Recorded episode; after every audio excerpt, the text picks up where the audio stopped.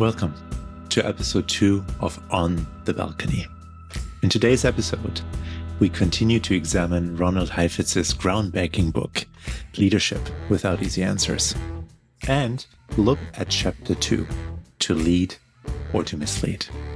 Leadership Without Easy Answers is the book behind the most provocative class at Harvard University, and it has impacted generations of change agents, executives, and people who care about developing others. So, last time, I shared with you a few of the ways this book introduced a new kind of thinking about leadership.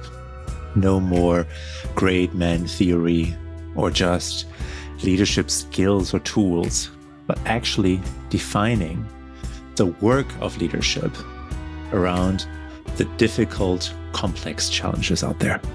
And that is what chapter two is actually about. Heifetz describes that leadership work begins by defining what the problem really is, and then exploring who the stakeholders are that actually need to be included around the table. In his class, he would often even draw a round conference table where he puts the stakeholders, even if they never met in real life. Because in messy challenges, that's where things get heated, where conflict emerges, where people disagree or even disengage. Not because they resist change per se, it's because they resist the loss embedded in addressing the problem. Today's guest knows a lot about this. I am so excited that we're joined by Mitzi Johnson. She's the former Speaker of the House in Vermont and she practiced a lot of leadership in her many years in office, as we'll hear in a few moments, especially around her work on gun legislation. As with all of our guests, Mitzi will bring a piece of the text from chapter 2, and together we'll chew on it deeply for more insights and application. If you are an avid reader, I invite you to read along with the book. In the second half of the show, you can continue to join me on my own developmental journey. I will go back to my coach Andy and explore where I, Michael, can practice more leadership. And that will get pretty personal today. For now, let's begin with my conversation with Mitzi. Welcome, Mitzi. Hello, Michael. So wonderful to have you on the show. Thanks for having me. This is fun. uh, Mitzi, we, we're starting our show as every time with a brief summary. Even before we, we get to know you a little bit better, we'll start with a summary of the chapter to ground us in this chapter, the chapter of this episode, which is uh, chapter two Leadership Without Easy Answers. And, and I'm really curious to hear from you what core ideas stood out in that chapter. I love this chapter.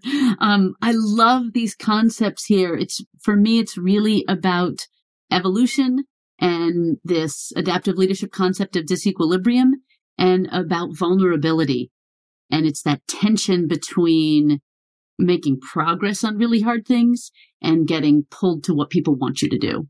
I think it is the first chapter where he actually like begins to parse out adaptive from technical like defining the the work it, it starts actually in the introduction but like i think he he makes progress on defining the work of leadership as adaptive work not technical work as the work that requires learning unlearning where the challenges are complex and can't be fixed and solved easily by expertise right? That would be a technical problem a routine problem but an adaptive problem is this messy problem. You know, you talked about disequilibrium, which I find so often uh, to be like a little bit of an edgy concept, like because the word is so edgy, disequilibrium, right? And and it's really like like the way how I read it in this chapter as I was reading it again and, and understand it is like it's really the the stress that happens, the the heat that happens when people are overwhelmed and need to learn something and need to like adapt. Yeah, it's this really unsettled feeling of chaos and the unknown.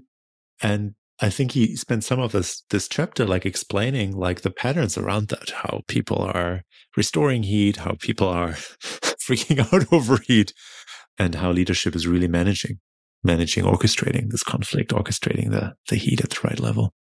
Yes, and, and sort of the subtext of how to read it, right? He doesn't talk explicitly about that, but really being able to read it and understand it in order to help make decisions. Mitzi, I'm curious to hear a little bit about sort of your own identities that inform your own work as leadership practitioner and as somebody who's like loves his work and and read this book, this chapter with me again.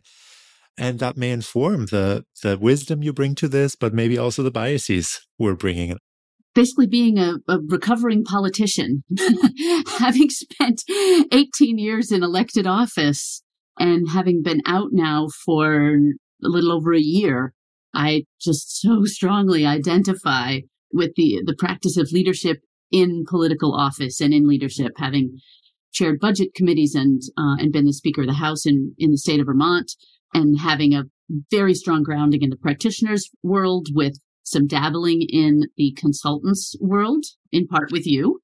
Now having a little more even balance there, doing more of the training with still keeping a foot in that practitioner's world in so really thinking about how this relates to policy and all of the pressures that somebody in elected office feels those those really tug at me quite a lot. I think also some of the bias that i bring is having pretty strong compassion for for people in those positions and understanding their point of view a little more quickly and easily than you know I, I, have to work to get myself into the headspace of you know of people who are really frustrated that progress doesn't happen quickly because i on the inside i understand why things don't happen faster. So having a really identifying with people who feel those constraints of authority. And and if i may may throw in there, you know, to, to my knowledge, you're one of the few women who held such kind of office in this country, which, you know, I'm curious about, like, how does that play a role in how you're making sense of this framework and those pressures on that role? No, that's a whole nother podcast or series. but certainly being a woman in a space where there were very few other women speakers my counterpart in the Senate and the governor were both men. And not only were we different genders, we had very different styles of leadership. And so it can be hard to do this kind of adaptive work without partners. I always told my folks leadership is a team sport and adaptive leadership really accentuates that. And the way women partner, you know, just can be very, very different. And so it lends itself very well. I just fit right into to some of the adaptive methodologies and sometimes found it hard to find partners in male counterparts. Yeah, um, interesting. What eh, would you say a sentence or two more about that? What's the what was hard? I find myself in spaces where we're talking very frequently about the pressures of women in leadership and all of the extra hurdles that women in leadership face.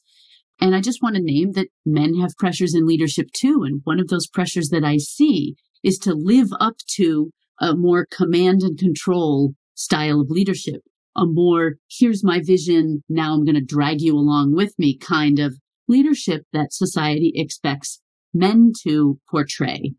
And that does not lend itself well to some of the more inclusive adaptive work where where some of the work and the learning is distributed among a broader community. And so getting my counterpart to participate in a little more of the kind of broader stakeholder engagement and compromise was, to be quite gentle, a little challenging. hmm. I think what I heard you say, and maybe I got you wrong, but like it's not just that men may be, and we're generalizing here, right? You know, each individual deploys themselves in, in their own way. But like when we think about, you know, the way how men exercise, practice leadership or authority, there may be a little bit more of that, you know, I can fix it, I solve the problems approach. But what you're actually saying is like people elect and project onto men kind of their hopes for, you know, we need a we need a go-to person that solve, fixes and solves. And that may make it harder also for men to like be in a more collaborative space. Did, did I get that correctly? Yeah. And, and actually chapter one names that a little bit where in chapter one, not a spoiler alert here, because you already, hopefully people already listened to the chapter one podcast, but, but it specifically says leaders not only influence followers, but are under their influence as well. And, and so it's a reciprocal relationship there. So there are, you know, different constraints that, that men have that make it harder to open them up to partner with in the way that I would want to as a white woman and as a practitioner of adaptive leadership. So Mitzi, every guest brings a quote from the chapter. I hear it for the first time. And, you know, I'm really curious around like what sentence, what quote you brought and want to invite you just to read it to us. The one I chose is actually right up front in the chapter, closing out the first paragraph. And it says, knocked out of equilibrium, living systems summon a set of restorative responses. So in the natural world, when nature gets a curveball, it finds some way of fixing and settling into a new normal. And one of the examples that's used in the book is about those moths that used to be light colored, but then during the industrial revolution, there's so much pollution that the light colored moths kept getting picked off by the birds because they stood out. So of course, any moths that had a darker coloring could hide a little better and they all of a sudden had characteristics that made them more survivable to pass on more genes, right? So any living systems summon a set of restorative responses. And that I think speaks so heavily to that deep drive to say, nope, make the pain go away. We're going to fix this. We can just make this little tiny tweak and things are back to normal. In the gun debate, that was, this isn't really a problem in Vermont. Nope, go back to normal. And in the budget debate, it's, oh, well, that happens every year. Nope, we don't need to do anything different. And in the climate change debate, it's a whole lot of, eh, that's an anomaly eh, the planet's temperature cycles. Eh, what can one person do? I want to restore normal. And it's that deep, deep discomfort of the unknown and the chaos and things being just out of whack. Yeah. Wow. Beautiful, Mitzi. I'm going to read the sentence one more time.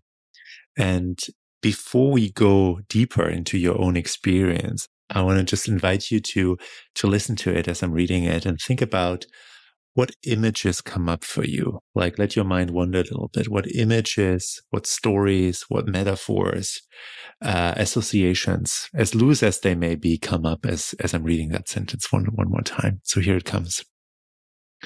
Knocked out of equilibrium, living systems summon a set of restorative responses. I had this flood of images. The first ones that come most easily are images from my days in the state house and all of a sudden being back like in very specific rooms in specific conversations with specific people saying don't make me do this. I can't bring this back to my people at home. I'm not going to vote on this. I'm just that allergic response. Nope nope nope too hard. Some of it is actually thinking about the natural world where I live. So, as you know, you've seen it. I live on an island in Lake Champlain in Vermont, and the the lake floods. We sort of have high tide, but just once a year in the when the snow melts uh, and it all drains down into the lake, the water level rises, and so a lot of the area around the lakeshore has the things that can survive with really wet roots for a few weeks do fine. And if there are plants that need good drainage, they don't last long there. You know, and so the, the plants that thrive are things that either can have wet feet or things that are built to kind of hold and retain soil that wants to be washed away by the melting lake and all the wave action. And it's a very windy place. So I'm I'm staring out at all these tall, skinny cedar trees that you'd think would snap in a heartbeat. But boy, it takes a lot for a cedar tree to come down as it's whipping all over the place in the wind. And there, the restorative response to this tough climate is a lot of clustered trees and, and deep, long roots that, that help them stay anchored where they are. And those are some of the examples. And now that I'm talking, I'm also thinking of like putting my little nieces and nephew to bed when they were little and all of the like, no, no, no, no, no, but I'm thirsty, but I'm tired, but just one more chapter, but I really have to use the bathroom, but I'm starving, you know, and like, don't make me do something different. I want to keep doing what I was doing. This lovely flood of images from all these different spaces that are important to me that, that come back when I think about what the natural inclination is when something gets knocked out of equilibrium. Yeah. I was uh, I was struck by um, these two words, knocked out, and then summon, like two pretty intense uh, verbs. Like you sort of knock out, it's almost like little brutal. But then also summon, you talked about elegy before, but like there's, there's kind of a magnetic force, like the summoning is, or like a, like a, almost a religious connotation from you is like you summon the, I don't know, the spirits or the force, the power, like, but boy, this is like intense language. Living systems summon a set. There's also a lot of uh, alliterations here. Living systems summon a set of restorative responses. Say that three times fast. There's a forcefulness behind it. And an involuntary aspect. Yeah, you're drawn, you're like pulled, yeah, you're summoned. This is not gentle and thoughtful. This is involuntary and urgent. You know, must return to normal. All right so I was thinking about this in relation to the earlier quote from the earlier chapter that I mentioned, which was leaders not only influence followers, but are under their influence as well. And there is very much a symbiotic relationship there. And when somebody who is appointed is authorized, you know, to try to make change in the system has a higher authority, you know, I think frequently as I, as you know, of elected officers, but in any system, and they start feeling the reaction that their people, their authorizers are feeling this allergic response, this, this summoning, this unbidden, like, no, turn around, don't do that, get me out of this ick. It has a huge effect on the authority as well. And it takes a lot to not then feel like you must deliver what they are asking for. And in adaptive work, the, the challenge is that oftentimes delivering that, even though it is the popular majority view, is not the right thing long term. Let's see, I want to read the sentence one more time to you. And this time, I'm going to invite you to think about your own experience. Think about your own work of leadership, maybe something from that gun legislation, that very intense gun legislation, uh, time comes back to mind where you have some personal resonance experience around this quote, which is knocked out of equilibrium. Living systems summon a set of restorative responses. There's this huge flood of very intense memories coming back around that. And in a lot of political debates, there are people that are all along a spectrum. And then there's a whole bunch of, you know, in the middle, eh, I can go either way. And this debate is not one of those. It elicits super strong responses. And so the situation was that the day after the horrific Parkland shooting in Florida, a kid with almost the same storyline as in Florida was taken into custody. This very similar life storyline with very specific, and the kid in Vermont had a, had very specific plans. And that really shattered this Vermont false sense of security where it doesn't happen here, right? I mean, forget the fact that Vermont has one of the highest rates of domestic violence in the country, but in terms of gun violence and accidental things and what people think of as mass shootings, it didn't feel like it happens in Vermont, despite very lax gun laws here. a very high percentage of gun ownership and a strong culture of hunting. And so these two things happening together, the horror of Parkland and, oh my God, what a near miss in Vermont. Yeah, we were knocked out. We did not gently slip into a disequilibrium. We didn't even get the two of the one two punch. We just got the one punch. And it was a real shock to everybody. And I'll admit that I, when you asked me to think about this just now, I had to collect myself for a little while because all of a sudden I was back at when I was knocked out at disequilibrium was, you know, not even when I heard about when the governor's chief of staff called me and said, you know, this is a private briefing. I just got to tell you what's going on. There was some shock there and gratitude for all the people that and the and the police and the families that that kicked all the right systems into place to to prevent a tragedy.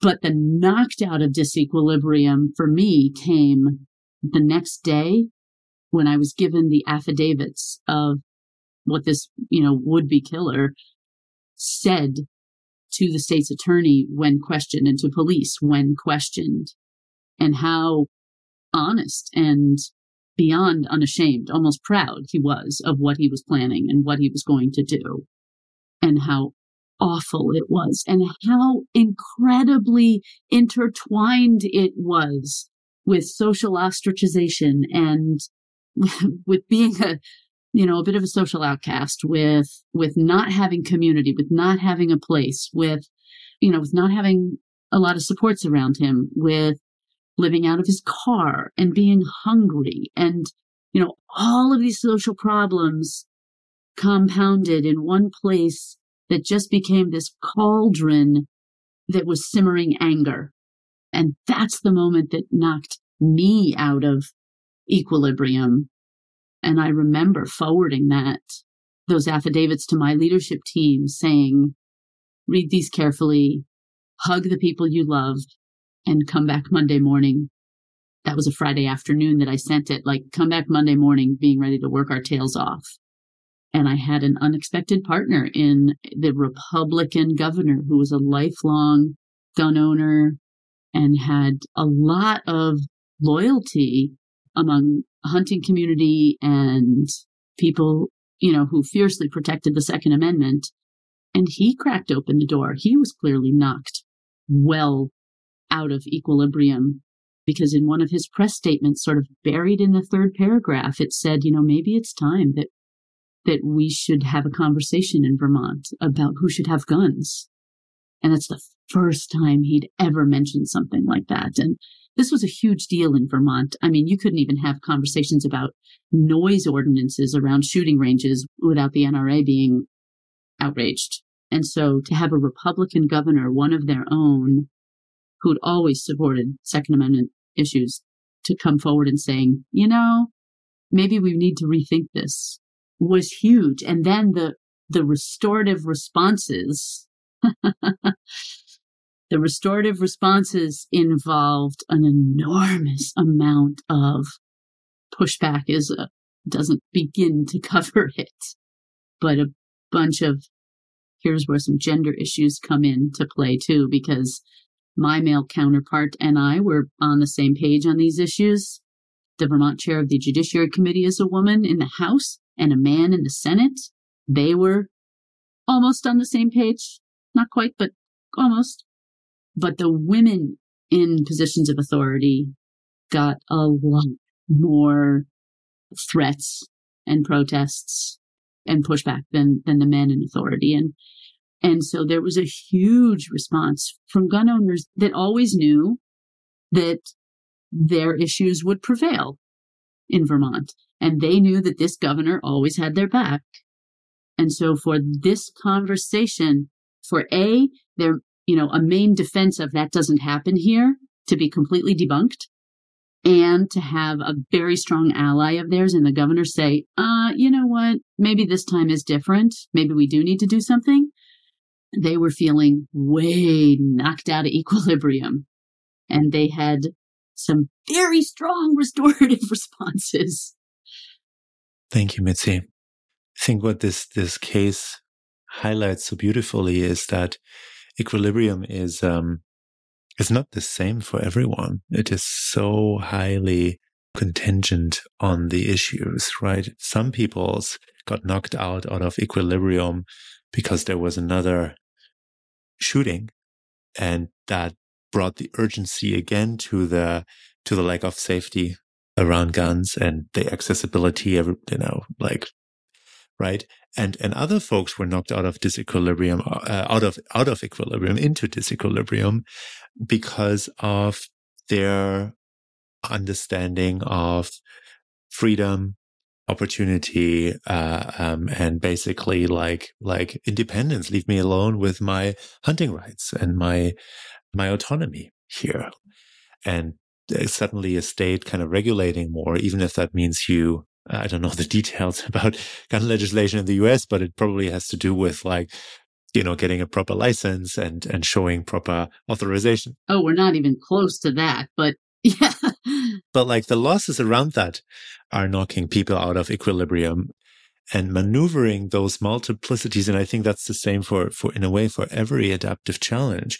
People are different factions, different groups of people with different values and perspectives are going to experience different levels of equilibrium, you know, related to the potential losses they are facing. And I think that the potential word is, is important there. And it's, it's potential losses and perceived losses, even if they weren't. You know, I, I actually spent quite a lot of time with hunters, avid, avid hunters during this period to say, okay, let me go through these policies with you that are being considered. And I want to make sure that they're not touching the hunting community. I need to be able to tell my constituents and I need to be able to tell my caucus and the Vermont representatives so that they can tell their constituents, like, if you are a legal licensed hunter, none of this affects you. And to, to be able to try to minimize those losses. But I also, I spent a lot of time just sitting down with people and saying, Hey, tell me when you first held a gun. Tell me who gave you your first gun. What was that experience? And there were actually so many really beautiful, sweet stories of that being this rite of passage for a little boy with his father, or, you know, for one person in particular, somebody who had lost his father relatively young and and it was his uncle who stepped up to sort of provide that and provide that bond and it's it's an important part for some people of a you know of of an experience and and some of your listeners are going to be like well, what the hell? They don't have to do that with a gun. And some of your listeners might be like, oh, yeah, yep, that's how it was for me. And so just trying to make space for both of those storylines. And uh, yes, your point of exactly which which little plot twist pushed somebody, knocked somebody out of disequilibrium was wildly different depending on where you stood in this debate. Yeah. And in a way, like elected officials are probably like as a part of their role in touch with like these different factions and stakeholders like on a daily basis like that is that is the work right but i think in a way practicing leadership always means you are in touch with various stakeholders and factions. Maybe they're not called that way right? Maybe they are the different departments in your firm or they're the different beneficiaries and the the funders in your nonprofit or in your in your community people with different values. But like there's always different stories and different groups will be knocked out of equilibrium in different ways and will try to restore order in productive and unproductive ways in different ways. And the capacity like i think you described this too beautifully like in a way it's probably impossible to not be also knocked out yourself. Like you are going to be moved by a piece of the puzzle here because you're a human being that has feelings and is compassionate. But at the same time like seeing the picture and and being in touch with the various stories and because you are somebody who is a stakeholder who is engaged if you were to sort of map out in a visual way who's involved and what their perspectives are and what they're feeling in terms of loss like you're in there as well.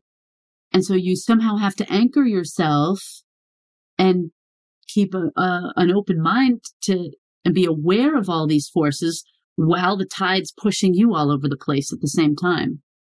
Mitzi, I'm, uh, we're slowly coming to the end of our session and uh, I like so much more we could explore, but I want to wrap up by inviting you one last time to read your quote and, and I'll, I'll, uh, I'll wrap us up with a very brief question at the end. Knocked out of equilibrium, living systems summon a set of restorative responses. Let's see reading that sentence and looking forward into your own journey, what action are you being called to take or to continue to take? You know, this last time when I read it, I looked at the word restorative response and thought about my introduction of being a recovering politician. so I feel, you know, it feels like that's what the last year, year and a half has been for me is you know, leaving office was in itself getting knocked out. I lost my election. I was knocked out, right? So for me, it's finding that new normal, um, my restorative response in being a recovering politician and, and just finding a way to do it that allows me to keep contributing and moving forward and not just settling into the couch, but really keep, keep staying engaged and participating and, um, and I love I love the healing element that the word restorative can have. Yeah, and we're so lucky to that this is part of your restorative response. you share your stories, your wisdom, your reflections with us. Thank you so much for that, Mitzi. Uh, it's been such a joy and honor to do this with you. It is wonderful to chat with you, Michael, and I'm so glad you're undertaking this project. Thanks for having me. You may have noticed that we didn't touch on the most recent shootings in Uvalde, Texas. That's because we recorded this episode just a few days before. Here's an update that Mitzi shared with us afterward. Just a week after the shooting, at the school two blocks from the Mount Montpelier State House, Vermont police made use of one of the laws Mitzi passed with the Vermont legislature, the so called Red flag law.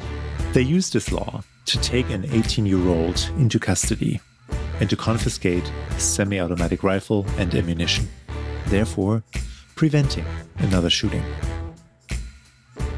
Coming up, what happens if I change my lens from talking about leadership to actually practicing it?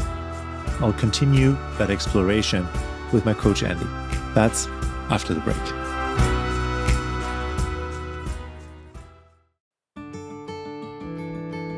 Hey there, this is Andy, facilitator and executive coach at Konu. Thanks for tuning in to On the Balcony. Are you curious to learn more about how to exercise leadership or how to thrive in times of uncertainty and change? Over the next several months, Konu is hosting a series of virtual sessions designed to help you bring some of the ideas from this podcast into your work and your life. We'll explore key leadership distinctions that can help you mobilize people to make progress in times of change, regardless of your job title, your position, or your seniority. We'll also explore practices and mindset shifts that can help you stay anchored and grounded when the heat goes up, and take care of yourself over the long haul so you don't burn out. You can learn more and sign up at konu.org slash events. And as a regular listener of this podcast, you can use the code BALCONY to waive your registration fee. That's konu.org slash events, and the registration code is BALCONY. Excited to see you there.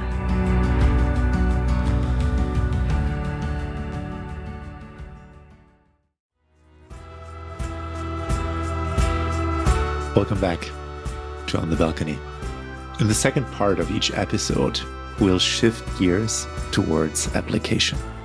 In a moment, you will tune into a live coaching conversation with me as the client and my colleague Andy Cahill as the coach.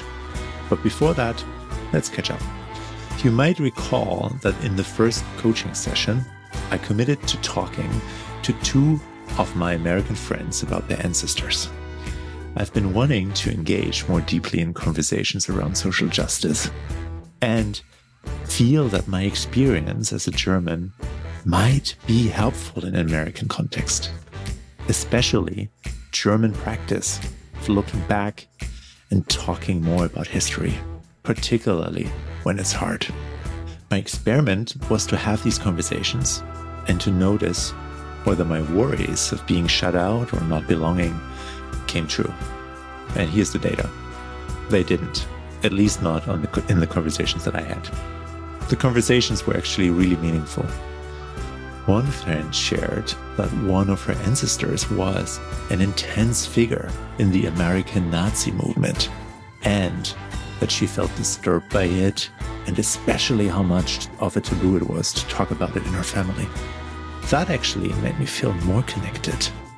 So, I guess I'm off to a good start. Testing assumptions, learning a little bit more about them. Let's shift now to today's coaching conversation. If you're new to coaching, here are a few things you need to know. You'll notice that Andy asks a lot of questions. That's one of the core skill sets of a good coach. Questions that help me, the client, gain some new awareness into my challenge. In today's session, Andy and I will begin to refine the objective for the larger coaching journey. That is often the work of earlier sessions and crucial for successful engagement. Off we go. Here's Andy.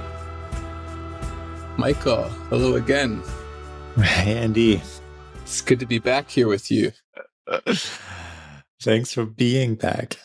Yeah. Sounds like you had a really rich conversation with uh, Mitzi, and, and I'm looking forward to hearing that at some point. And I'm really curious to hear what would make this coaching session powerful for you today. Where should we start? So, I'm on this journey throughout this this season, these these 12 episodes to really explore how to deepen my own practice of leadership. And I loved our conversation the last time. I've got a few things to share from it. But the frame I want to set for today is I would love to set a goal with you or an intention for this larger arc. Really get your help in defining for me what success look, looks like. What would it look like for me to let's say half a year from now, like in the fall, winter, six months from now, to have a broader skill set, to practice leadership more around those topics that we've identified in the last session around social justice, diversity, equity, inclusion, maybe climate change, some of those systemic challenges out there that I want to practice more leadership on, like honing that goal. Mm, brilliant. And it sounds like you've already spent some time sitting with that as a desire or a hope or an aspiration. To what extent do you have uh, an emerging vision around what that that success would look like a half year from now? And to what extent do you need some help to just kind of start fresh with that question? Yeah. I love the the work we did last time around belonging and and that was really meaningful. And I feel like I don't have a big picture yet and I think it would help me just to to know what I'm moving towards as I'm then sort of circling through this coaching journey, you know, week by week or every two weeks to like check in and to to like how am I making progress towards this bigger goal? So so no, I don't have that picture yet, and I think that would that would be success for me today to look kind of to define that image that I'm moving towards. Got it. So it sounds like if you leave today with with some sense of that image that you're moving towards, that would be really meaningful for you on your leadership journey. Mm. The question is still emerging in me, but it's something like, you know, there's something about having a vision that you know will be powerful, but there's also something about the absence of a vision or its opposite that produces disequilibrium or discomfort or discord. There's something about your leadership right now that you sense is that something is missing or lacking. Can you just help me better understand more about what the gap is that you're trying to cross? I think there is a gap. This is a little vulnerable. We say that leadership is possible for everybody, wherever you sit. And yet here am I, the coach the teacher, the facilitator who helps others develop their leadership practices. And I'm not sure, frankly speaking, if I'm practicing leadership as much as I actually can or enough. So it sounds like a, a part of this question about your evolution as a leadership is something like am I practicing leadership? And if I am, am I practicing it enough as much as I could be? Is that right? Yeah. There's this, um, in the educator world, there's this kind of like slightly cynical saying, you know, he who can does, he who can't teaches, you know. uh, God bless the cynics. so there's some part of you that's holding that a little bit and going like, am I just someone who can't? So I'm teaching. Is that right? Is that why did you presence that that uh, kind of playful joke? Yeah, I don't think it's that binary. I think I've, you know, my past, I was a dancer and a dance coach, and I loved it both. And I feel like they both belong together. I think the practice informs the teaching and the coaching, and the coaching and teaching informs the practice. And uh, there's real like a, you know, duality between practice and education. And I think that's where it comes from. Like I want to lean more into the practice myself I think that consulting, coaching, education stance can be the safer space. And I think that's what I'm here to explore. Like, where is my edge? Where's my frontier? I feel really curious. I feel a charge, a pull towards playing with that question where is my edge? Where is my frontier? Starting with your own body, with your own primary experience, and seeing if that might help you begin to to own that question more fully. Would you be willing to, to play with that a little bit, see where it gets us? Yes. Okay, cool. So for starters, it might help to imagine a situation, and it could be the one we worked on in our last session. It could be um, something coming up that a part of you sees yourself. Oh, I could just safely be in teacher mode, but actually, I could also be in and leader mode, or it could be something else that you're aware of, but some kind of scenario where you, one, see an opportunity to practice some leadership, and two, it feels just a little, there's some resistance or fear or worry that if you did, something would go wrong. So let me take a moment to connect with that and let me know when you've got something. Yeah.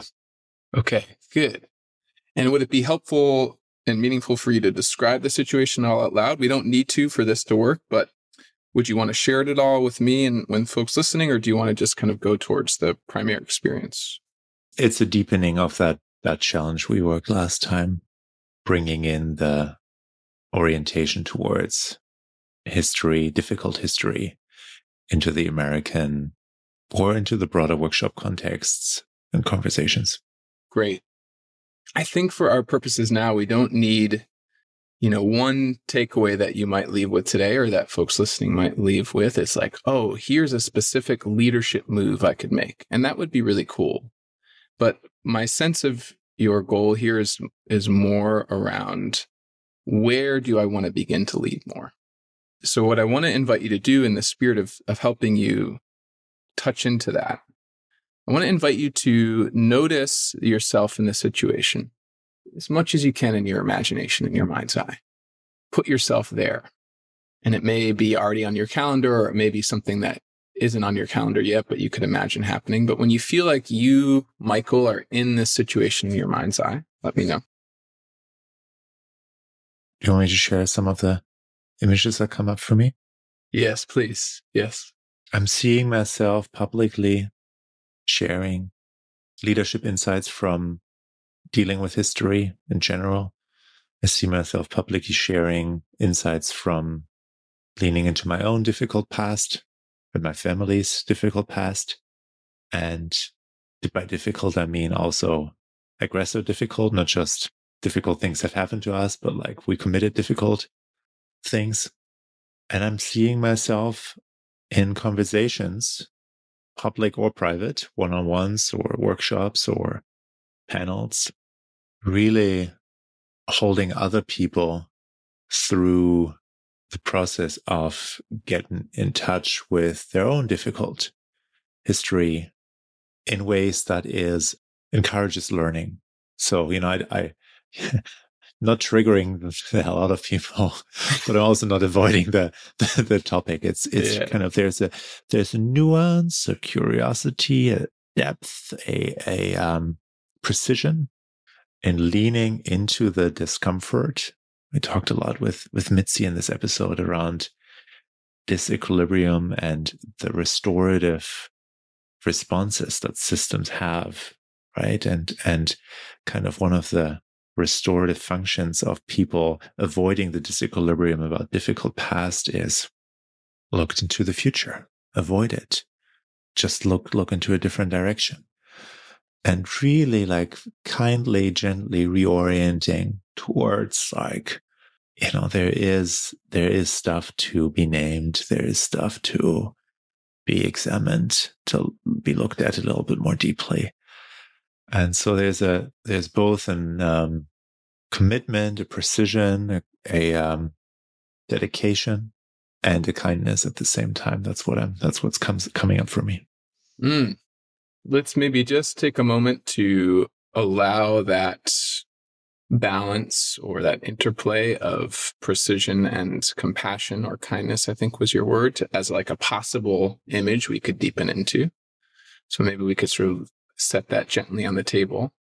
And then what I'd like to do now is you've you've essentially named three places or scenarios where where you see an opportunity for leadership. One is what we might call kind of a public thought leader or public champion of the power of learning from our past. You're going to speak leadership insight, insights about that to who knows which audiences. Another felt like this deeply personal doing work at the level of yourself and your family system and your relationships around where these repressions have shown up in you and these aggressions have shown up in you. And the third is um, sitting with others right at that intersection with both precision and compassion. We won't have time to work all of these today, but I'm glad you've named them. And I wonder, is there one that you feel drawn to today to unpack and lean into a bit more? Hmm. I may. yes. okay, good, good. Clear reaction here. The second one. And tell me more about the laughter and what's happening for you as you touch into that second option. You know, Andy, I'm getting on a flight tomorrow. I'm flying to Germany for a week and a half. And these days I, I only connect back to my home country and my family like on these trips, like once or twice a year. So I've got a real opportunity ahead of me to inquire maybe actively inquire, but also passively receive some data as I'm going home. Uh, so that's that's where the the laughter was about, and and um and there's kind of it's it's an anxious laughter because I know that there is, and I'm I'm not sure to what extent I want to talk about this right now, but the, there is some unresolved pieces in my own history, my own family's history that have been unnamed or taboos and I have questions around. And, and there would be an opportunity for me to do some of this work. Yeah. And I don't think we'll need to talk about it today, or maybe not even in any session. But what I would like to do is help you get some more first person data about that possibility of exercising leadership for yourself and your family system to see that what it might tell you about your bigger question of, of exercising leadership in this space. So what I want to invite you to do, and again, you're totally in charge here. You get to decide what you share out loud and what you, what you work with inside. But what I want to invite you to do is imagine yourself in Germany in a context where you might have an opportunity to exercise leadership in your family system. And what I want you to do is you imagine that situation. Maybe let's pause there and just let me know when you've got a situation in mind. And again, you don't have to describe it unless you want to. Yeah. Great. And then I want, as you imagine yourself exercising leadership in that situation, I want you to notice how it feels in your body to make that move or to take that risk. And it's likely that you'll notice some sensation somewhere in or around your body as you imagine yourself doing that. Yeah. Noticing some sweaty armpits Yeah. right now. yeah. I will say some cold, sweaty armpits. Good. The tips of my fingers are also a little bit sweaty and cold. Some tension around my shoulders, shoulders tensing up. Great. And now it's possible you may be experiencing the the sweat and the fingertips and the shoulders as one kind of experience, or it's possible those may be separate responses.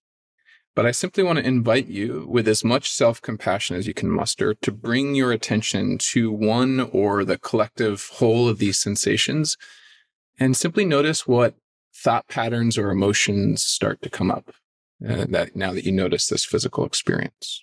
Mm. And there's no rush here, but if you're getting anything, any thought patterns or images or emotions as you focus on the sensation, when you're ready, feel free to share those. There's something around, I don't really have thoughts, but fear, fear comes up and the, um, the image of my, for parent yelling. Mm. And what is the fear afraid of if uh, an elder figure like a parent were yelling? What's it afraid would happen? It feels pretty existential. yeah. Yeah. There's something life or death about that. Yeah. And, and, and I'm like, I'm like, as you know, I'm connecting to the, the child in me, Hmm. a child that is, um, dependent uh, on the parent to provide. Beautiful. So let's just stay here for maybe two more minutes. I want to invite you. You said, I'm connecting to the child.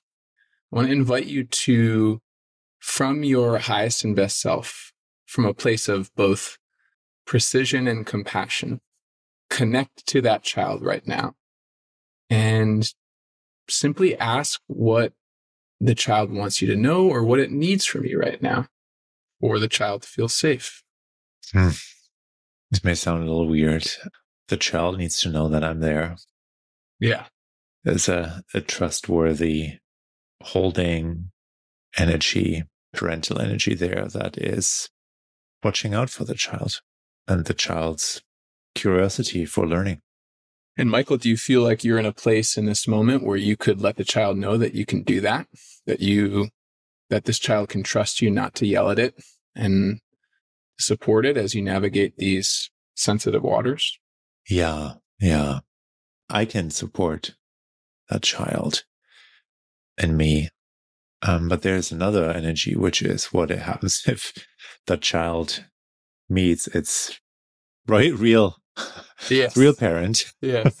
Yeah. I think that child may may need a little bit more to like just know like I'm not gonna yell at you, but like what how's that that that child in me protected?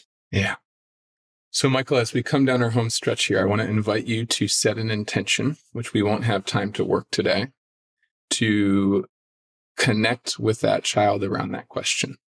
Because you haven't actually made a commitment to exercise any leadership next week in Germany. You are totally permitted to do whatever you choose based on where you're at now. Yeah. We've just been working with the possibility. So just set an intention to connect with that inner energy, that childlike energy around the what if. What if we do exercise leadership and we get yelled at? And let me know when that's done. Yeah. Great. Beautiful. And we can either, if you and I do another session, we can go into that if it feels right, or you can bring that to another coach or do that work on your own. But as we step back from the scenario, I want to ask what connections are you making to how you imagine yourself stepping in to lead more in this space that you've articulated after this work today? Gosh, I'm getting in touch with the enormous fragility and protectiveness that is related to this work. I mean, that, that child, that image of that child that came up here for me that was scared to like, even like ask questions at home a little bit more. That felt pretty real. Yeah. And I've intellectually heard the name fragility. I've, I've read about it, but wow, hmm there it is. Yes. That's my own, my own restorative, my own kind kind of when when the disequilibrium goes up in terms of like how safe does it feel like the restorative function is is is i'm protecting i'm avoiding those conversations to keep that energy within me safe somehow and i can notice a part in me that could see someone else avoiding an issue in that way and going like well i don't want to get yelled at and judging them for being too weak or afraid or uh, not strong enough. But let's like really get in touch with that insight that it's likely that many other people, particular people in what we call white bodies, have some version of that fragility around actually talking about this stuff. Yeah. So here in our last two minutes, as you get connected to this question, what would success look like six months from now? What are you in touch with now? Oh, this is great, Andy the work here is not me practicing more leadership on DEI and being out there talking about DEI, but actually like talking about this fragility, this own experience of the inner protectiveness that shows up as I'm engaging with that question. That is the work because that's where the frontier lies.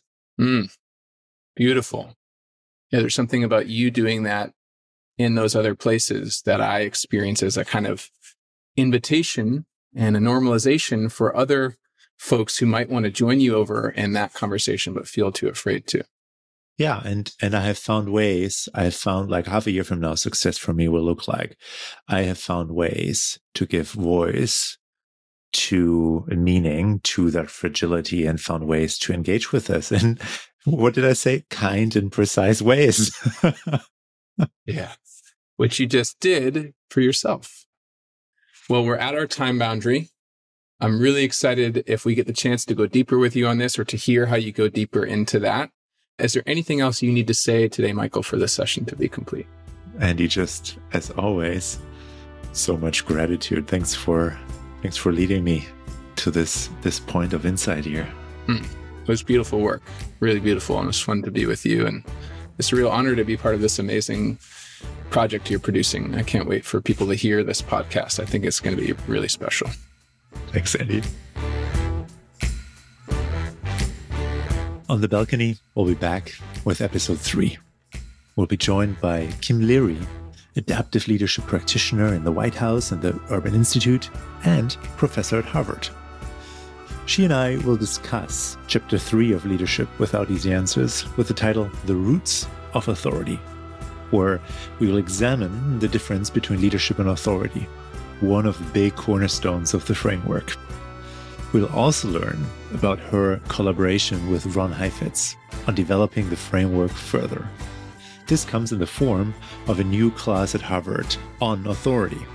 One thing they looked at was how to help people find new ways of working with authority, because often people tend to be on one side of the extremes.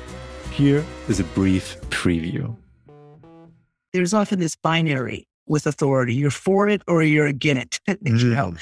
you're seeking power or you're allergic to power.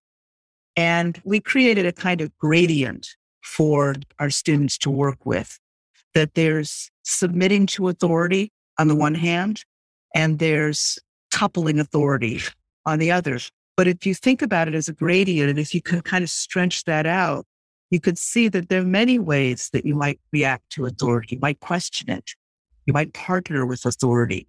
You might question authority skeptically or lovingly, you know, different ways that one could respond apart from the binary.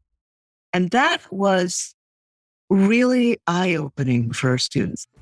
Also, I'll continue on my own coaching journey, this time with a new coach, my wonderful colleague, Judith Teichert. If you like the show, press the su- subscribe button and leave a review. That helps others to connect to the adaptive leadership framework and its applications. On the Balcony is brought to you by Konu, growing and provoking leadership. We're produced by Podigy. Editing, Riley Byrne, Daniel Link, Christy Parrott, and Emily Weiner. Cover art by Kenneth Emojo and Rosie Greenberg. Our music is called Change in Blue by Hannah Gill and the Hours. Thanks for listening. We'll see you for episode three on the balcony.